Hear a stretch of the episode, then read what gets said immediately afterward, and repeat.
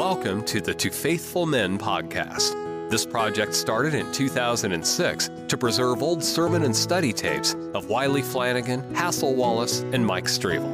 2 Timothy 2:2 says, And the things that thou hast heard of me among many witnesses, the same commit thou to faithful men, who shall be able to teach others also.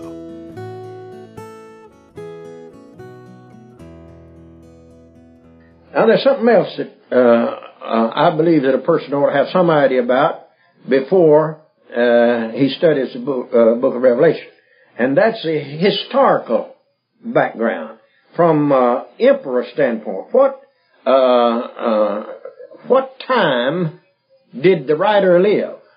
Rome was certainly in power.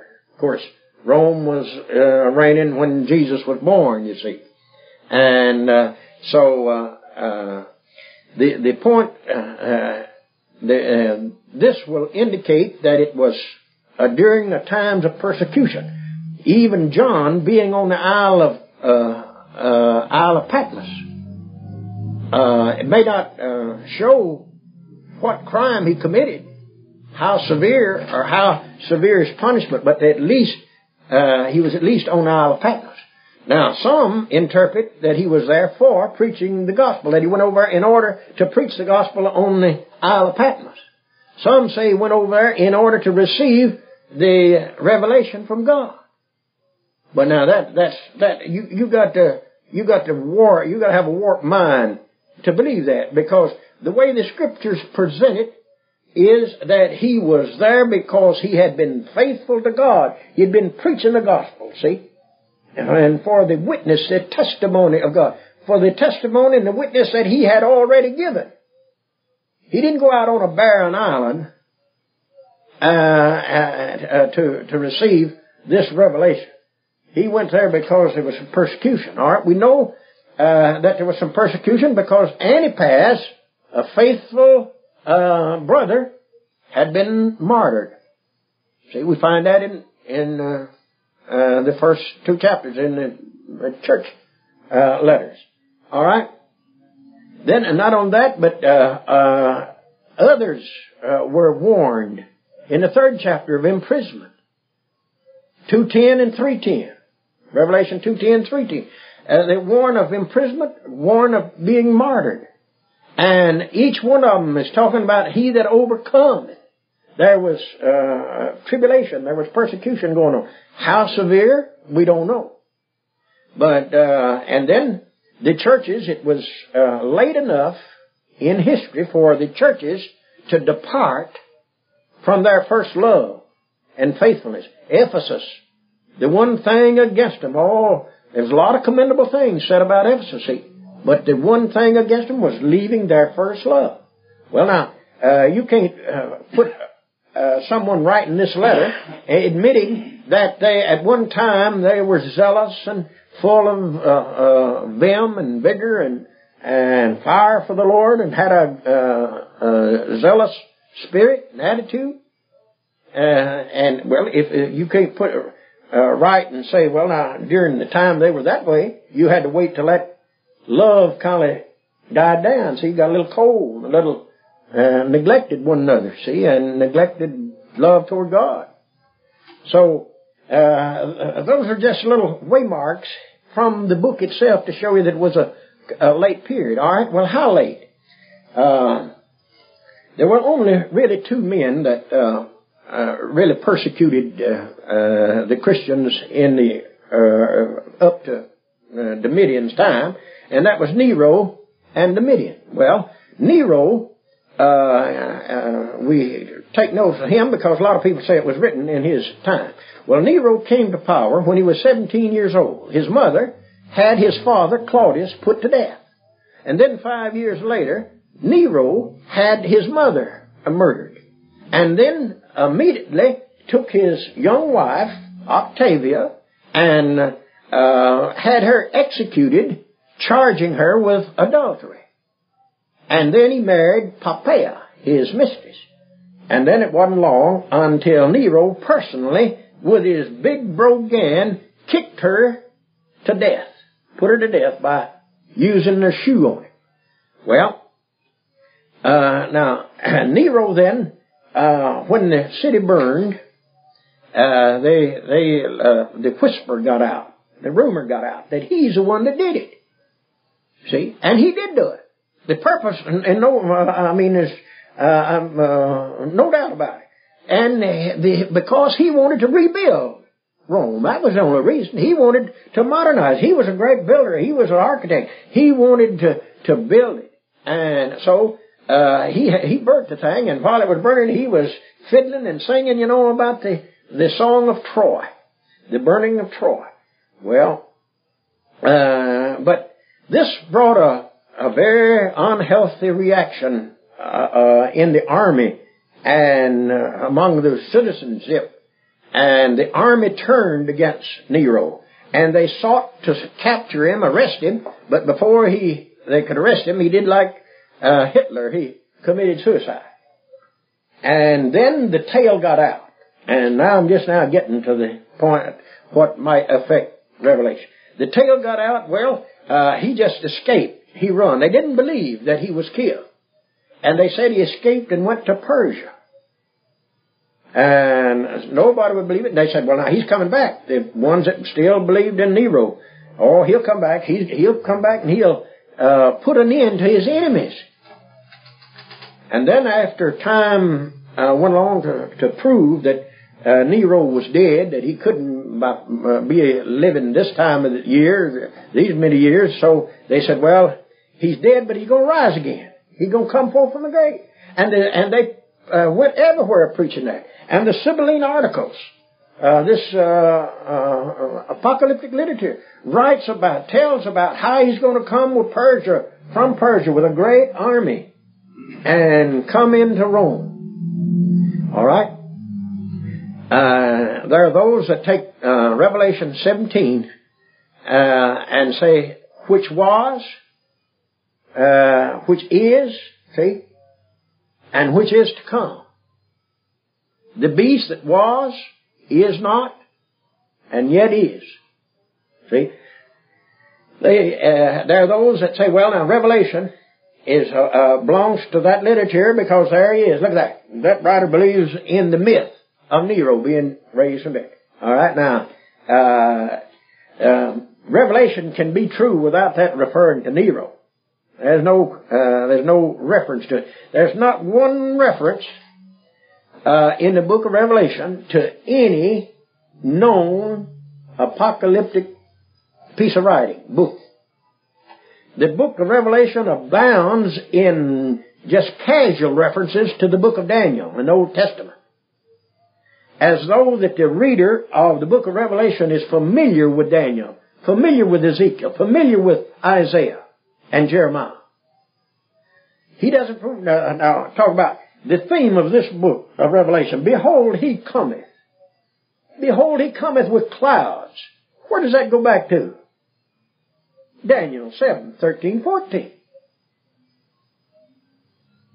See, uh, and they're just uh, uh, reference after reference. But now, uh, but I, I, was giving you background here with reference to Nero. All right, Nero, uh, Nero uh, did uh, like to uh, be, you know, considered uh, very worthy. He liked to uh, be considered a god. Even his coins was all right for him. But Domitian, who uh, now he passed away. Uh, Nero's reign ended in about 69 A.D. But Domitian was in somewhere around 96 A.D. So, but by the time Domitian came on the scene, why, they, he taught everybody and all, had a, all the citizens, uh, all the Roman citizens call him uh, Lord and God. Uh, worthy art thou was one of his favorite uh, respects. All right, now that expression occurs in Revelation. Worthy art thou. See, worthy art thou to take the book, to open it, to break the seals. See, worthy art thou. Why? Because thou wast slain. You see, all right, uh, but uh, and, and Domitian, uh, when he used his, when his wife went with him to any public place, they had to address him our Lord and Lady. See, uh, and, and so They they had uh, uh, Domitian demanded worship. He required worship.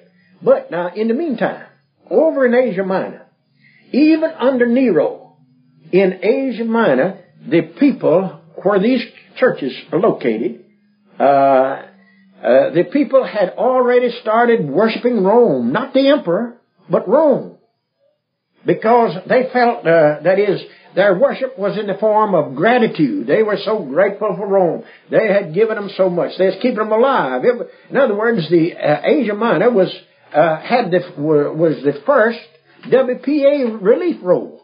They they got it from Rome, and they liked what they got, and they just wanted to show their appreciation, and they started building temples all over Asia Minor. Ephesus was a city of emperor worship. They built uh, temples there to worship the emperor of Rome, and uh, uh, but they didn't. Uh, the uh, the emperor of Rome didn't demand that worship. He liked it, yes. Domitian especially, see. But uh, it was only until Domitian that the, that it was forced. And then the people that uh, didn't didn't worship over well, they marked them pretty well, you know. And and uh, if they give them much trouble, why they thought they were being loyal to God because they, Rome was their God. Then their affection and their worship changed from the state to the emperor to the man himself, see? And, uh, alright, now what do you have? You, in, in the book of Daniel, you have a, a image. This gold, silver, brass, and iron, and iron and clay. And you have a, a picture there that, of this emperor.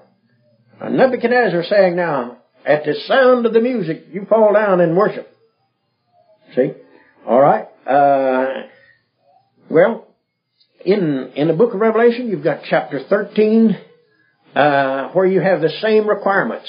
And that this beast out of the sea, the Antichrist, this, uh, and last time I forgot it, I, I, I regret that I didn't include Second, uh, Second Thessalonians 2 in there with reference to the, the man of sin. I, I, it just slipped my mind because I wanted to present those articles. But anyway, uh, uh, this uh, this is the same man. This is a man that's going to rise, and uh, he's a, a, political leader, but he's also satanically inspired. He's uh, he he he uh, he's religious.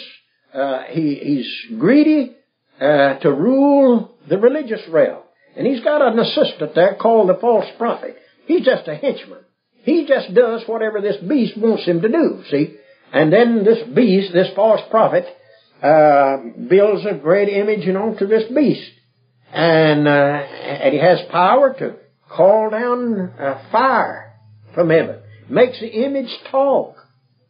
Boy, he can really put on demonstration. And he does it.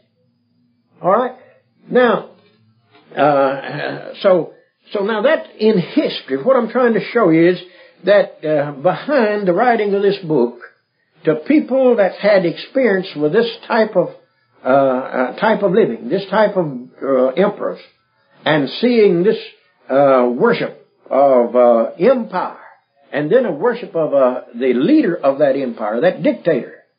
See, and then when you get a message like the Book of Revelation, well, who are you going to say is the the beast?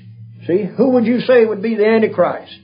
Oh man, they, you couldn't prove, you couldn't convince me that there wasn't a person living in those days that didn't believe that the Antichrist was uh, uh, the Nero or the uh, Domitian or uh, the any of the other emperors that succeeded. Whatever time they were living in, when they re- when they would read this, oh, they'd put that to the old uh, to the emperor.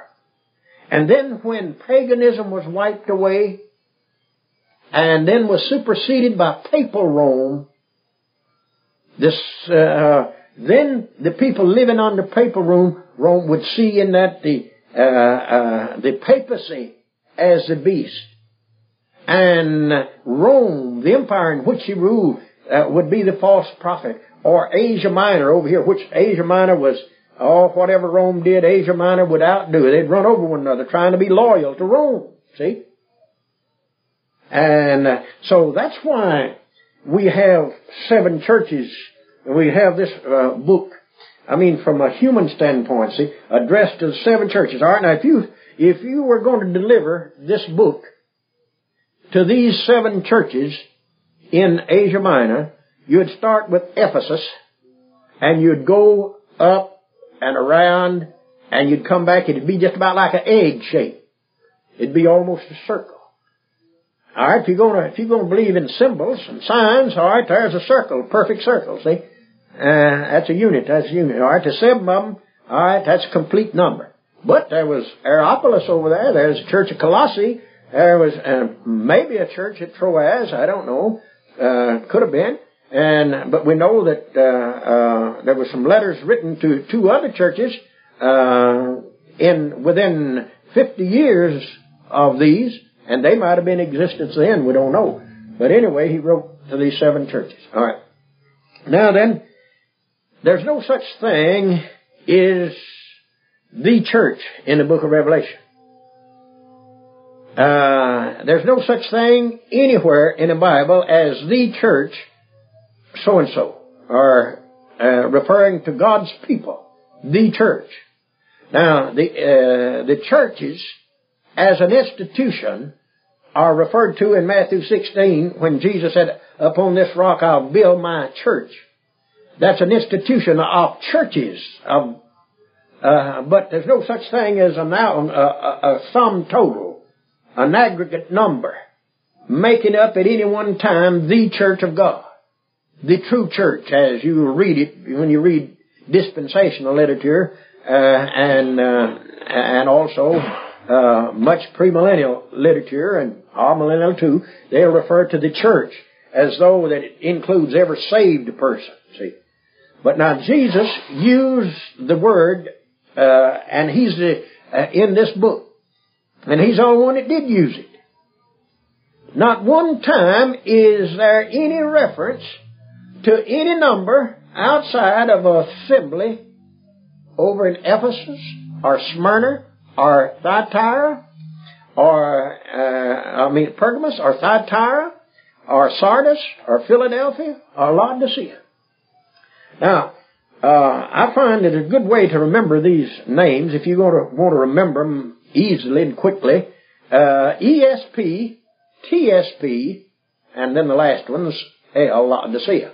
Okay? ESP, Ephesus, Smyrna, Pergamos. TSP, Thyatira, Sardis, Philadelphia. Laodicea. ESP, TSP, that's all. And then, uh, then you got them. You never, you won't forget them.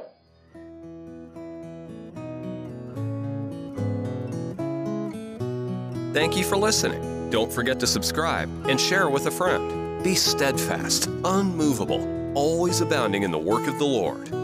For as much as ye know that your labor is not in vain in the Lord.